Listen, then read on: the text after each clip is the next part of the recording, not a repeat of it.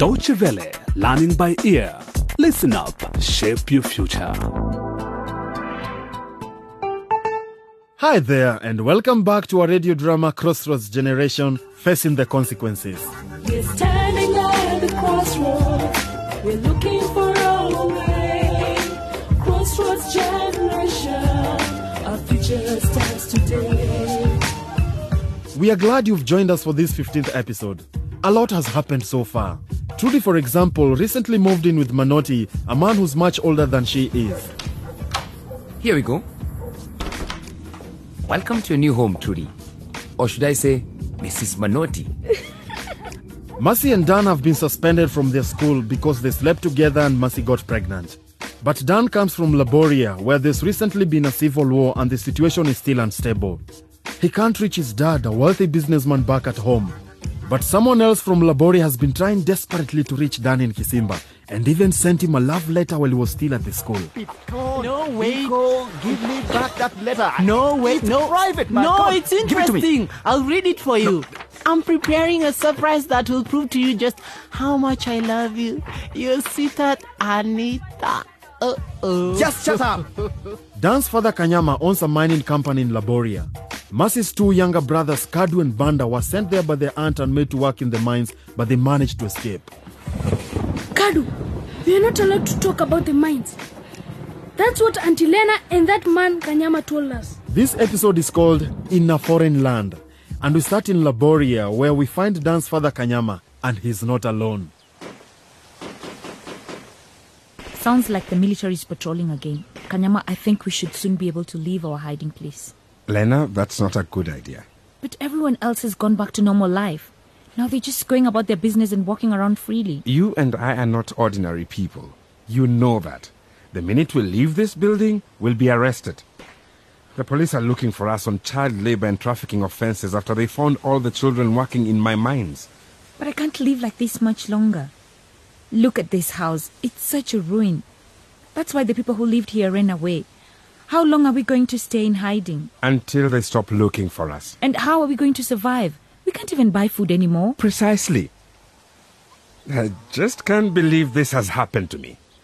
From a king to pauper overnight. I hope my wife still believes I'm on a business trip. It was lucky that I sent her up country to her parents before all hell broke loose. Look, Kanyama, I'm sure you'll get your minds back once things have settled down a bit. How?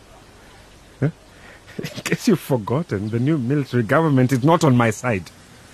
No more ministers to bribe so they can keep me in business. I've, I've lost everything, Lena.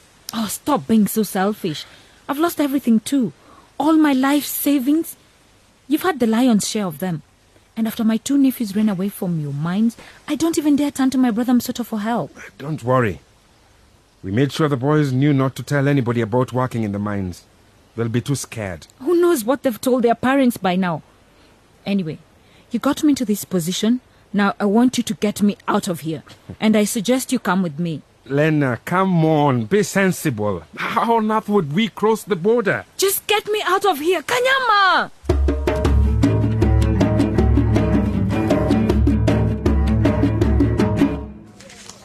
Oh no, I'm late for the disciplinary meeting. There's still so much to do here. Hello, Beatrice. If anyone's still waiting to see me, please ask them to come back tomorrow. What? Who? Ah, the exchange student from Laboria.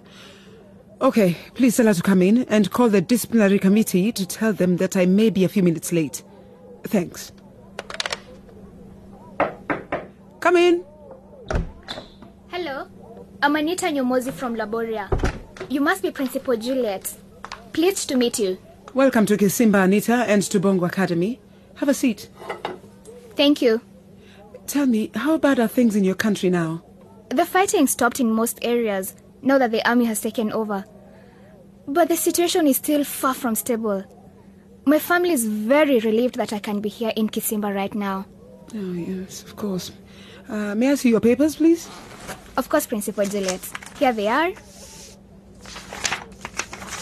Anita Nyomozi, 16 years old. Mm-hmm. I see you have very good grades, Anita. Thank you, madam. Oh, interesting. It says here that you're also a trained peer counselor. I assume you'd like to continue this work here at the youth center? Oh, yes, please, Madam Juliet. I worked at a youth center at home in Laboria, and I'd certainly like to use my skills here if possible. Impressive. I think you'll be a lot of help around here, Anita. Thank you, Madam. I'm looking forward to it. I like it that you sound so confident. But I hope you're also well behaved. We don't take kindly to bad behavior here at Bongo Academy or to students breaking the rules. In fact, we recently had to suspend three students for lack of discipline. I assure you that if you misbehave, I won't treat you any differently just because you're here on an exchange program. Yes, Madam Juliet. I understand. I won't disappoint you. Good. Now I'll take you to join your new class. Um, may I ask you something, Principal Juliet? Go ahead. Do you know Dan Kanyama? Yes, of course. Actually, Dan is one of the students we suspended. What? Why? For lack of discipline, as I said. We suspended him two months ago. How do you know him? He's, uh, um, well, we're family friends. I, I had no idea.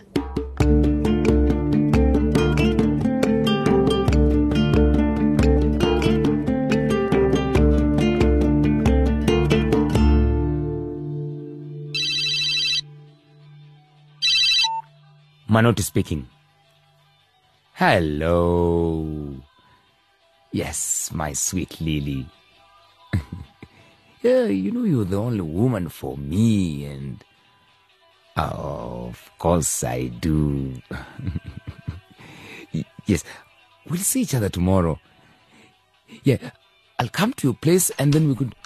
Oh, ah, sorry, I have to go. I'll call you later. Bye. Mwah. Trudy, you're back already. Hello, Manoti. Ah. Who was that on phone? Your mother? Yeah, that was my mother. yeah. Uh, how was school? Fine, but I'm a bit tired and hungry. So am I. Uh, why don't you cook us something delicious? Um, well, I have a lot of homework. Okay, then I'll help you prepare the food. You know that means a lot, don't you? I never usually cook. I know. Thank you. you know what? Uh-huh. I'm really glad I moved in with you, Manoti. I'm pleased to hear it.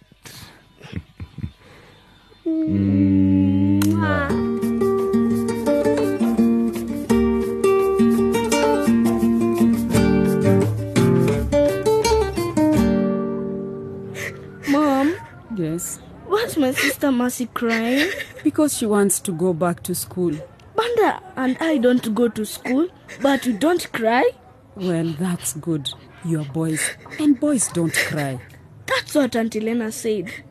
But not Sisi's. Don't ever mention that name to me again. Mercy, stop this crying and eat something. I'm not hungry. I just want to go back to school. What do you want me to do? Huh? I've spoken to your principal, and she says there's nothing more she can do. She suggested you could do vacation training. What's vacation training? She said it was training to do something you're best suited for. I didn't quite get it. Vocational training, Mom. Not vacation training. Yeah, whatever. Go on. Laugh at your poor semi literate mother. Not all of us were lucky enough to get presidential bursaries and go to a posh school. Mercy, don't cry anymore. When I grow up, I'll work out and, and I'll send you to school. Oh, Kadu, thank you, my little brother. You never know. I might just take you up on that one day.